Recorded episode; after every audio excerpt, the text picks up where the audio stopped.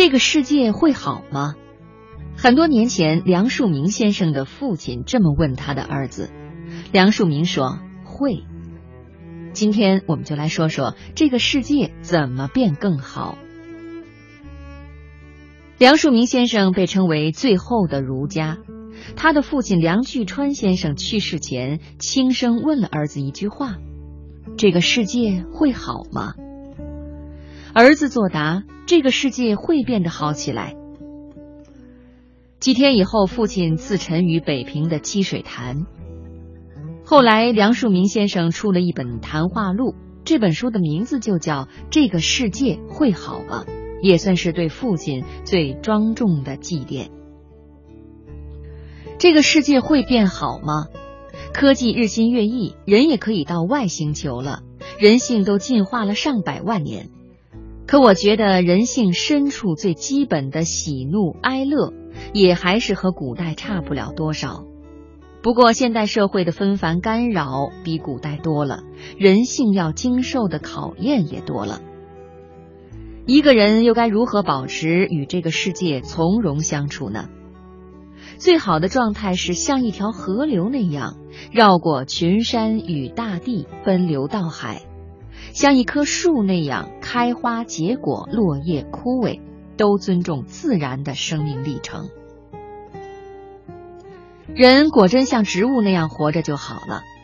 植物尊重规律，植物把根扎在土里，平时大多沉默，但从容自在，活得精粹。风一来就迎风起舞，亲昵私语。人到底不能像植物那样活得洒脱。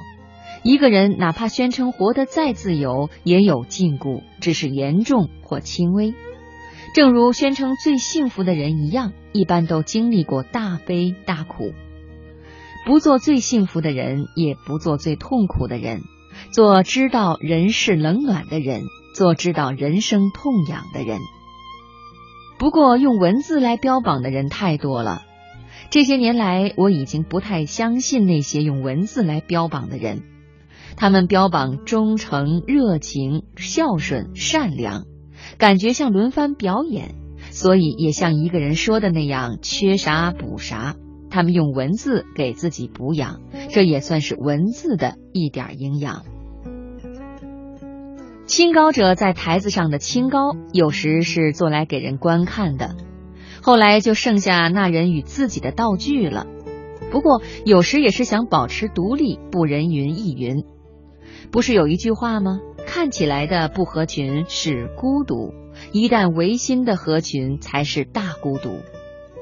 有时从众会渐渐的丧失了思维的能力。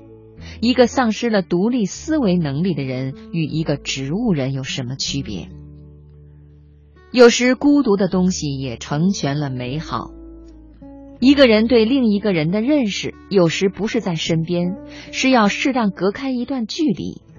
这就是为什么我们对故乡、对往事、对离去的人还要牵肠挂肚的怀念，肯定是经过了时间的沉淀，沉淀到我们记忆里去了。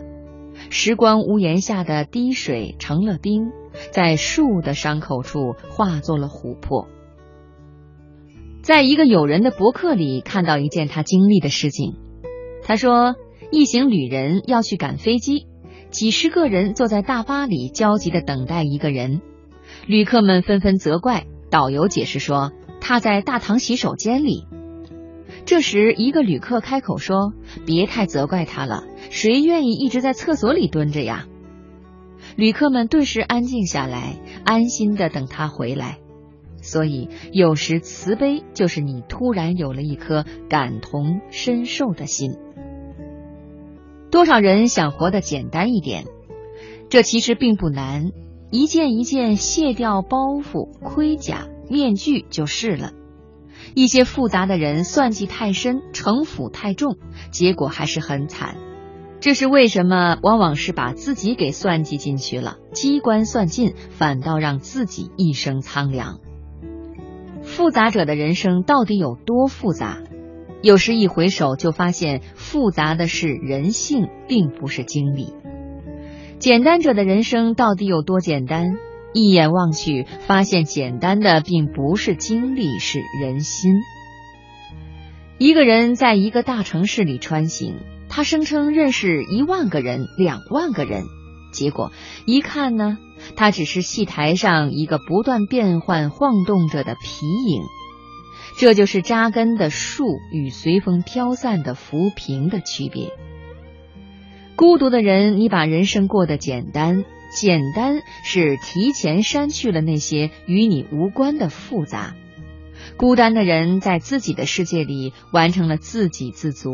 孤单的人能够望见自己的倒影，因为时光流水很清澈。